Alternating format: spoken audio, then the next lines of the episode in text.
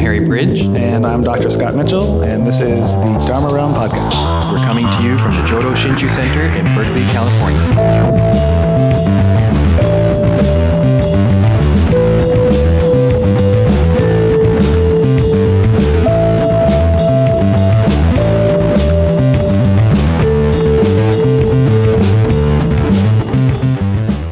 This is the Dharma Realm podcast for May 6th, 2016, and today we're talking about introspection.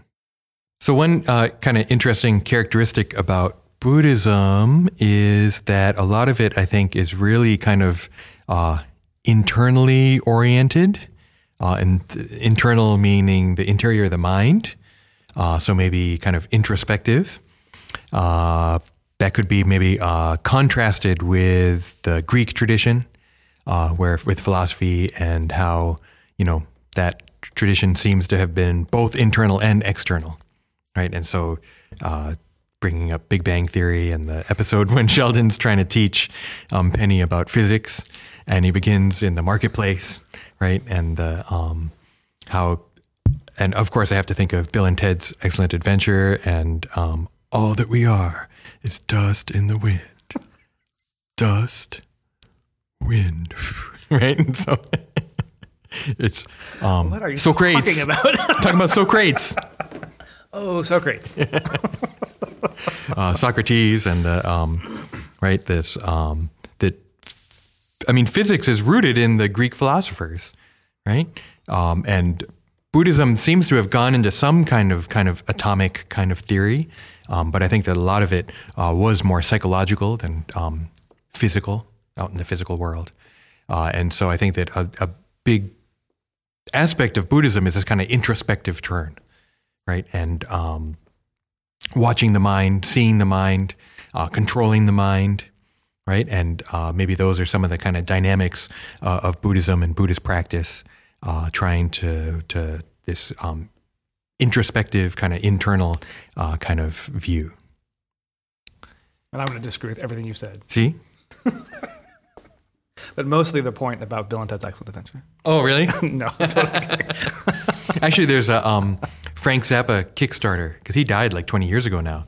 Um, but there's a Kickstarter um, to have people donate money so that they can um, work on the archives of Frank Zappa's recorded um, recordings. He has so much, so many recordings that haven't been cataloged and released. Uh, and the person doing it is um, the guy who was Bill. What are we talking about? Where are we going with any of this? Control the mind. no, you can't control the mind. No? I don't know. I mean, I think that seems like one thing that Buddhism ostensibly tries to do without thinking about it too deeply, right? Is to control your mind, control your actions. Um, but you disagreed with me at I, lunch, yeah, so I, yeah, I did. Yeah. Well, I didn't necessarily disagree with you. I kind of disagreed with you. I had an open question Mm-hmm. as to whether or not we can talk about what Buddhist practice is as controlling the mind in a particular way. So Mm-hmm. I did the annoying f- professor thing of saying, "Well, what do you mean by that?" uh, controlling the mind, right? uh, which is, uh, you know, it's an annoying uh, occupational hazard of uh, college professors to say, "What do you mean by that?" But nevertheless, it's a it's a sincere question. What do we mean when we say control the mind? And if that is, and is that what's actually happening in um, particularly Buddhist certain kinds of Buddhist meditation? I won't say all meditation or all Buddhist practice, but um, you know, I think a case could be made against the idea of controlling the mind. That you're not actually controlling the mind because that, to me, implies um, uh, a, a sort of level level of mastery over your internal dialogue or your thoughts or your emotions, and that seems rather different to me than, say, the the rhetoric you hear in some mindfulness or, or Zen meditative practices, where you're just watching the mind and you're allowing thoughts to come and letting them go, and not necessarily. Um, dictating anything or forcing anything. Controlling the mind sounds to me like Kolinahr. I brought up the Star Trek this time. Yes. but you did bring up the wrong term. I got Kol- no, it's Kolinahr. Oh, I know it's Kolinahr. That's not what you said I got it right this time This time you got because I'm controlling my mind. I'm doing the Vulcan practice of Kolinahr. So that's like um, I was watching the um, old episode, original series episode. I think it's called Project Annihilation or something, um, Mission Annihilation or something, and it's the one with the um, these kind of they're supposedly one-celled creatures from a brain. They're one-celled brain cell creatures Or something, and yeah, yeah. attaches itself to Spock's back, and um, the people are going insane in these different star systems, uh, and uh, Spock gets um, attacked by one of them, and then controls his mind. Is Right. able to. I mean, they they're kind of skeptical, I think, but then they realize no, he's the one doing it, um, and is able to control his emotions. Mm-hmm. Right. So, and it's not really. Um, gone into in such a technical level until the what the films I think so. um, they start introducing more ter- terminology and everything. They didn't have the time when they were doing the original episodes. but- no. Well, they were you know, probably also under constant threat of being canceled. So, Right. but so as far as as far as I remember, and this is where I'm sure our, our listeners are going to come and, and argue with us about what Kolinahr actually is. But that's that's the ritual by which uh, Vulcan purges all emotions and then gains mastery over their emotions and their mind. Right. I don't think that Buddhism is doing that. So if we mean that in Buddhist practice you learn how to control the mind or control your emotions, I don't think that's the same thing as as as Kolinahr. This is that's the the weirdest sentence I've ever said. no, not the weirdest sentence I've ever said. we have those on record, earlier episodes.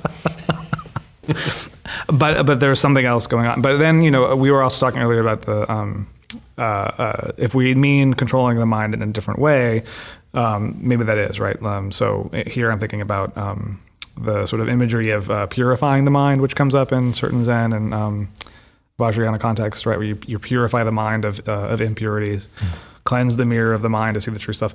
That to me implies a, some sort of I'm not sure if it's con- see the, con- maybe it's just the control I'm hung up on, some sort of mastery of one's um, inner psychology or whatnot.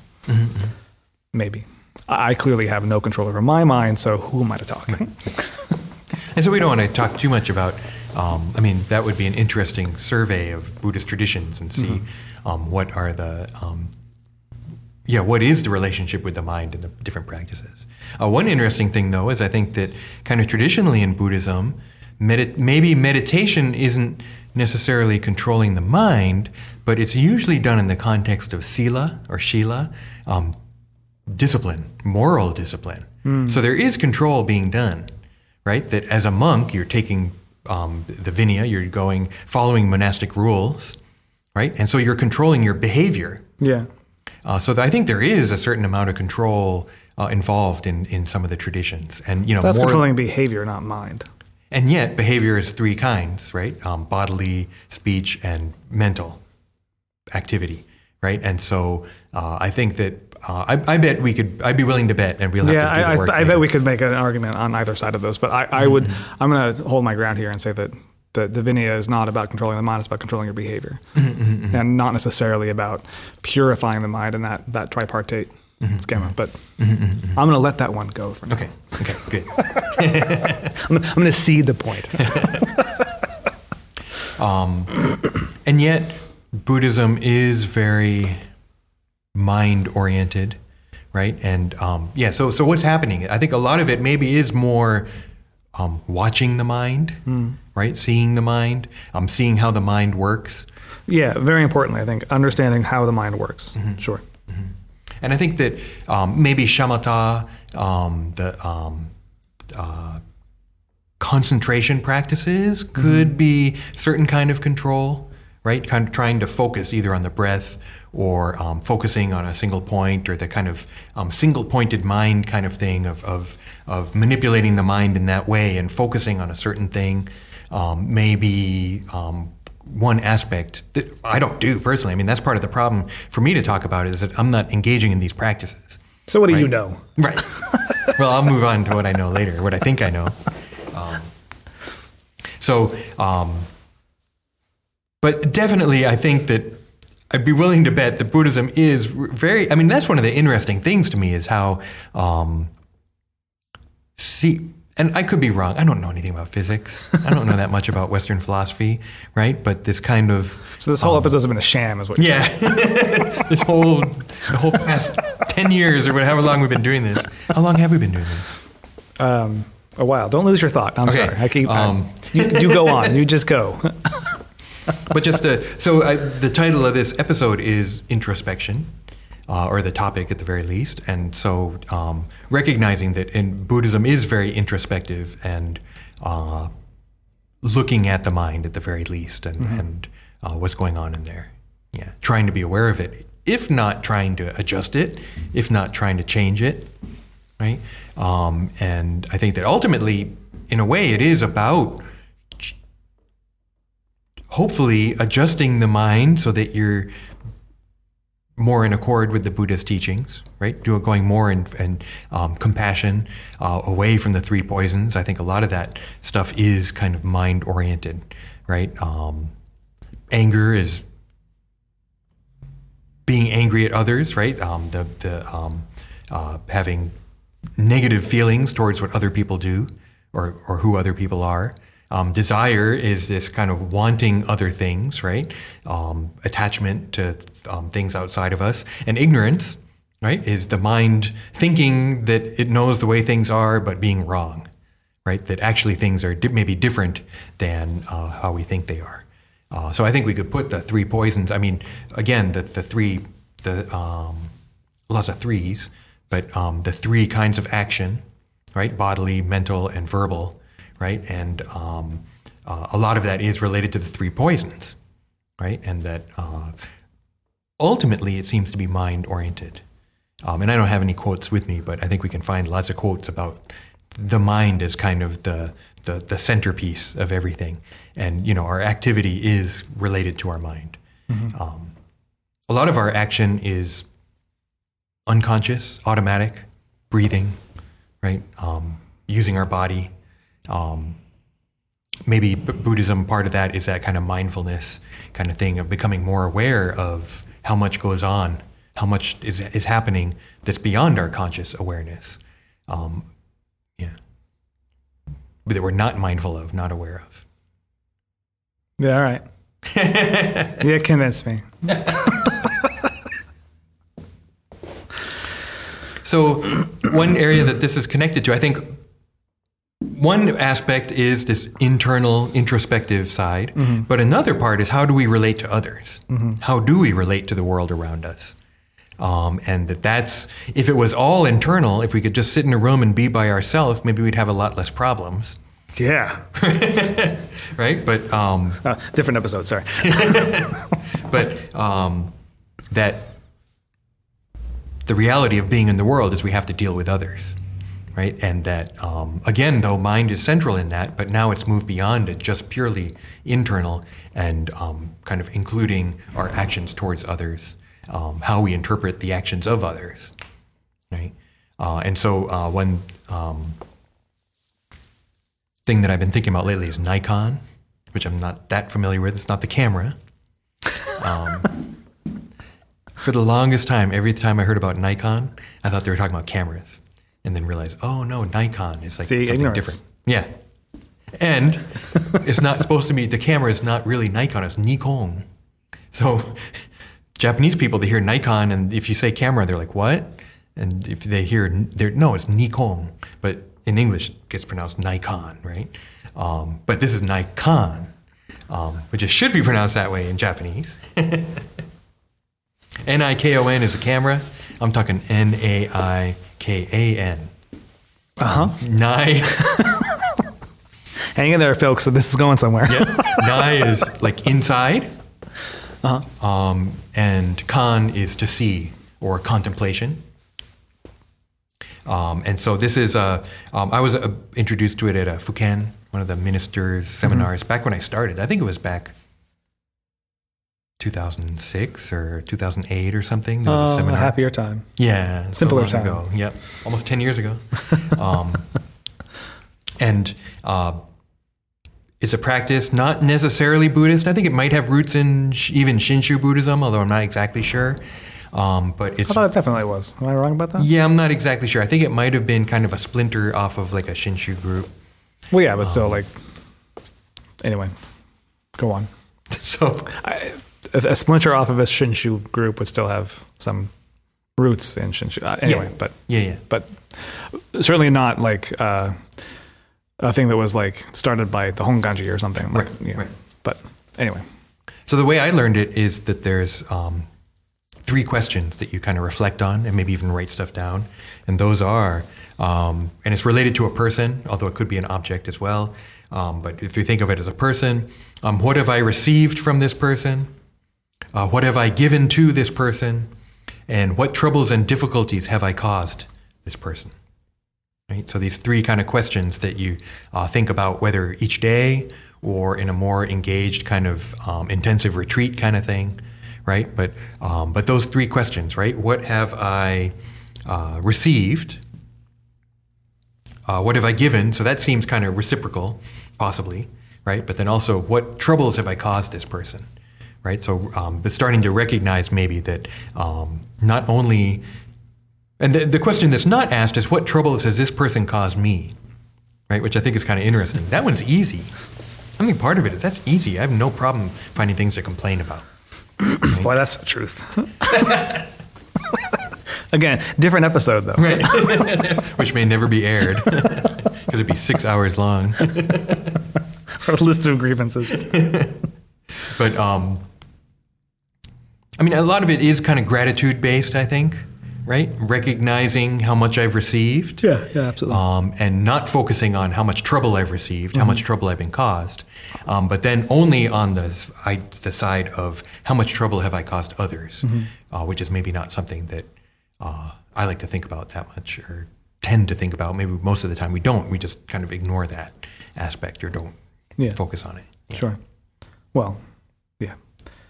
Thinking about how much trouble we cause other people oftentimes will violate our own personal narratives, right? Mm-hmm, The story that we tell ourselves about how we're good people, Mm-hmm. or at least I do. I'm not telling you how good a person you are. It's really hard to be sincere in this episode.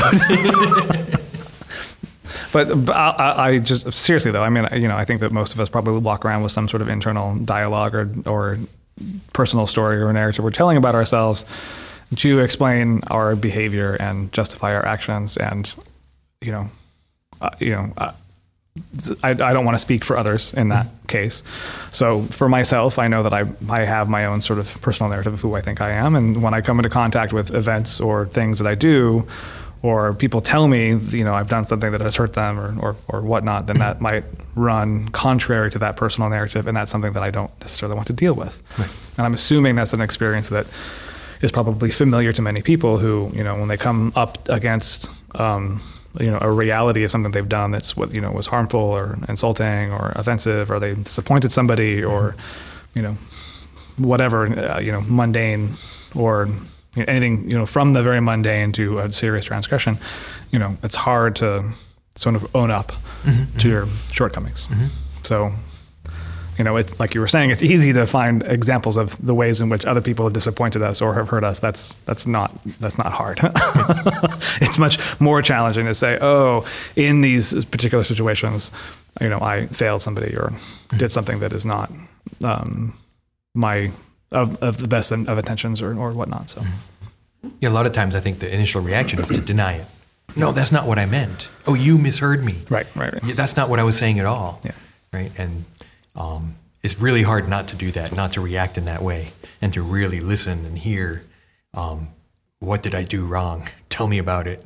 you know, because it makes us feel bad and maybe um, chips away at the narrative that we have in our head of ourselves. Yeah. Um, so, so maybe that's part of this exercise too, is to um, get a um, different picture of ourselves, right? To to try, and that's part of the problem. Maybe like trying. I think part of the introspection is to try and see what's going on inside, but it's hard to do that by yourself because our mind is so good at throwing up these mechanisms of not letting us see ourselves, not letting us see the stuff we don't want to see. Right? Um, and maybe the personal narrative is part of that. Right? It's this kind of mechanism of um, a way to survive of like, this is what I am, this is who I am, and I think I'm basically a good person and um, whatever. Right? And that um, that's the working of the mind too. Right? And we think that that's the way it is. Um, but maybe if we can um, take this opportunity of Naikan or whatever to um, different techniques to um, try and see from a different perspective and to think more about stuff that maybe we don't normally want to think about.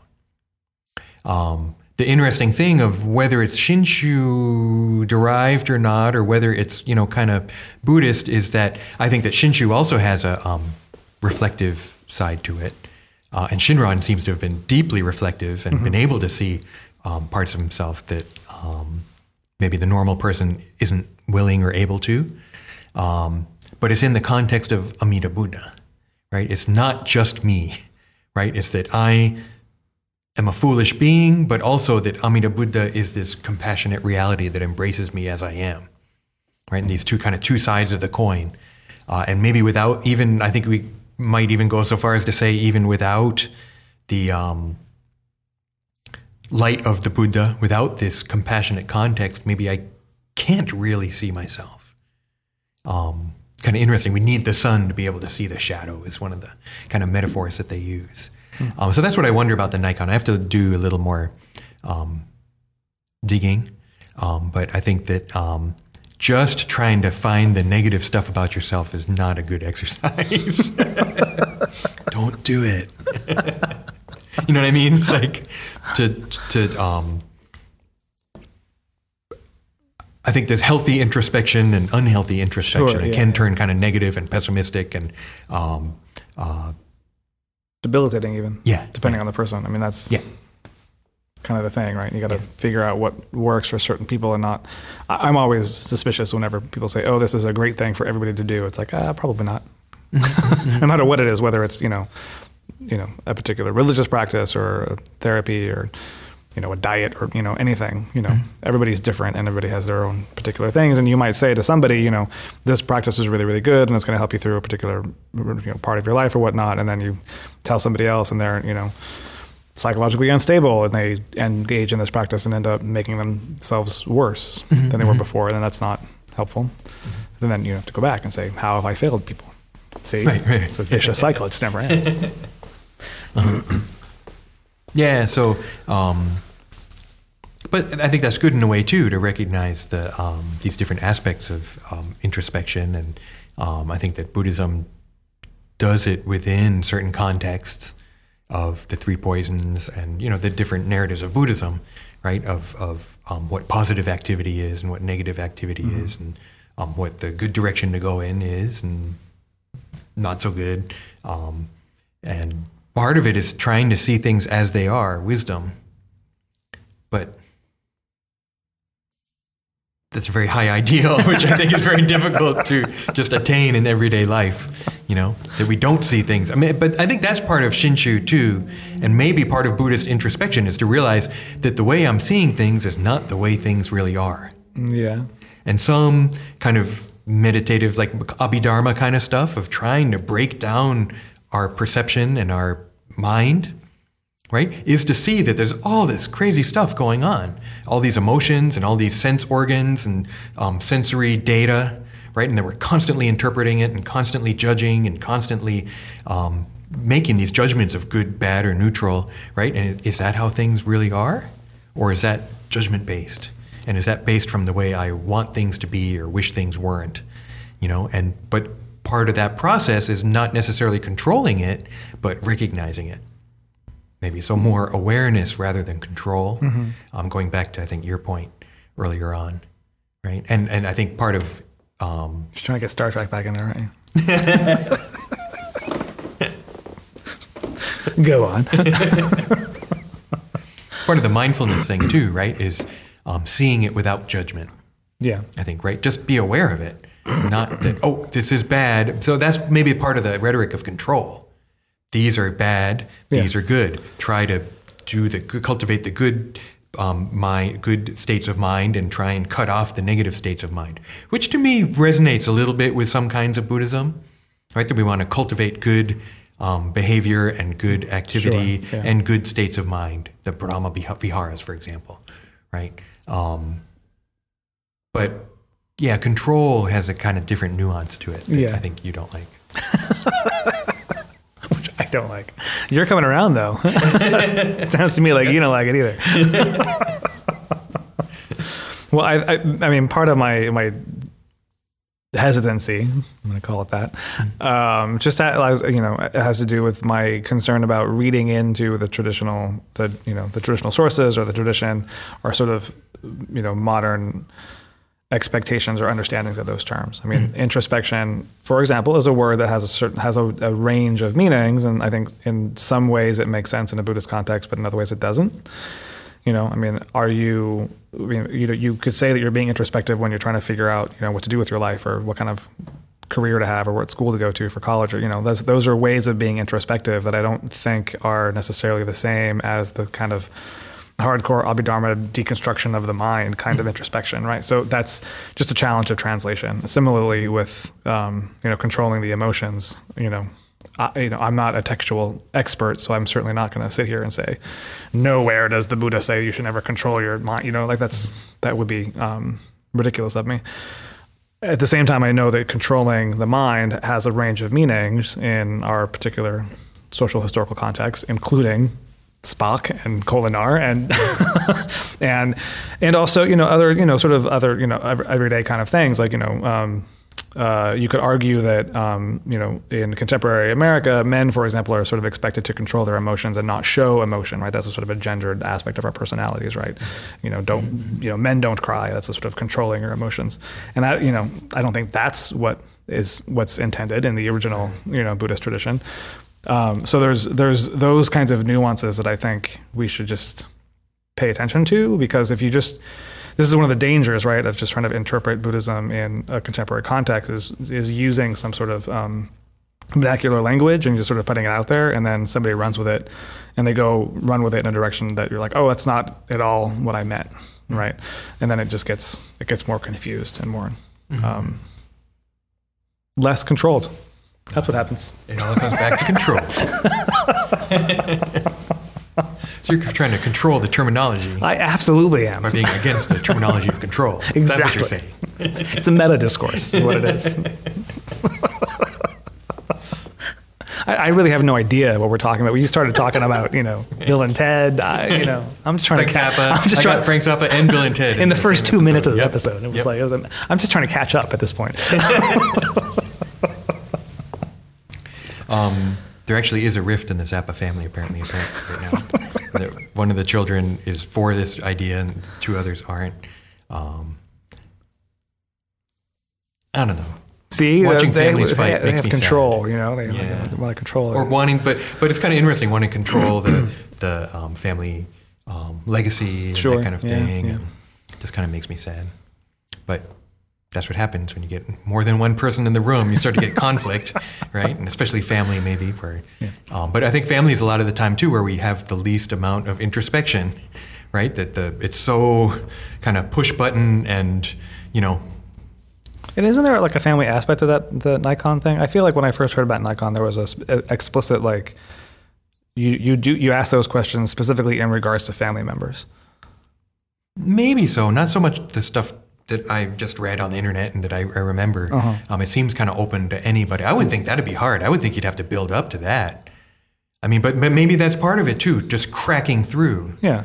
But to me, that's kind of dangerous. I mean, well, sure. Well, I mean, in the in the con- well, this is this is what I want to know more about. I mean, right. a lot of that what the very limited amount of stuff that I've I've read about Naikan is it seems very psychology based, right? Mm-hmm, Therapy based almost, mm-hmm. and if you're doing that in the context of like group therapy or whatnot, I could see that being really beneficial. Mm-hmm. I can also see the benefit of, uh, I can also see the logic of it in a more family centric kind of um, cultural context mm-hmm, mm-hmm. where there's a sort of presumption that your family relationships are sort of the, the primary thing, mm-hmm. right? And that's like more important than other kinds of relationships. So that might be where you would start. Mm-hmm. Yeah, I think here that would be really challenging. Mm-hmm. But then again, I think that our family dynamics in contemporary America are a little bit different mm-hmm. than other parts of the world. Mm-hmm. Um, and it might be easier for us to start somewhere else. Mm-hmm. But, you know, it also seems pretty fundamental. Yeah, yeah. You know, if you can work out your issues with your mother, you're probably pretty good. Yeah. for working but you really else. want to start there on day one? I don't know. It's the hardcore practice. Yeah. So I guess I should put in. But the, again, I really don't know. I mean, you know, Right, right, Naikan right. is not. We'll have to I- do some know, more research. So we're, we're just you know making things up right now. yeah, I'm just working off those three questions, which I think are an interesting place to start. Yeah. Um, but I don't practice Naikan, and you know, it's, it, I think it's kind of a distinct thing. Um, and I think part of Shinshu is realizing I don't have control over my emotions. Um, and so, but ref, but it does have reflection, I think. Um, and so, to what degree do we engage in that reflection?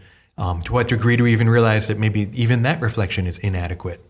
Um, and yet insight can be gained. So I feel like there's always kind of this tension, right? And maybe we can we can find those kind of tensions in uh, um, all over the place.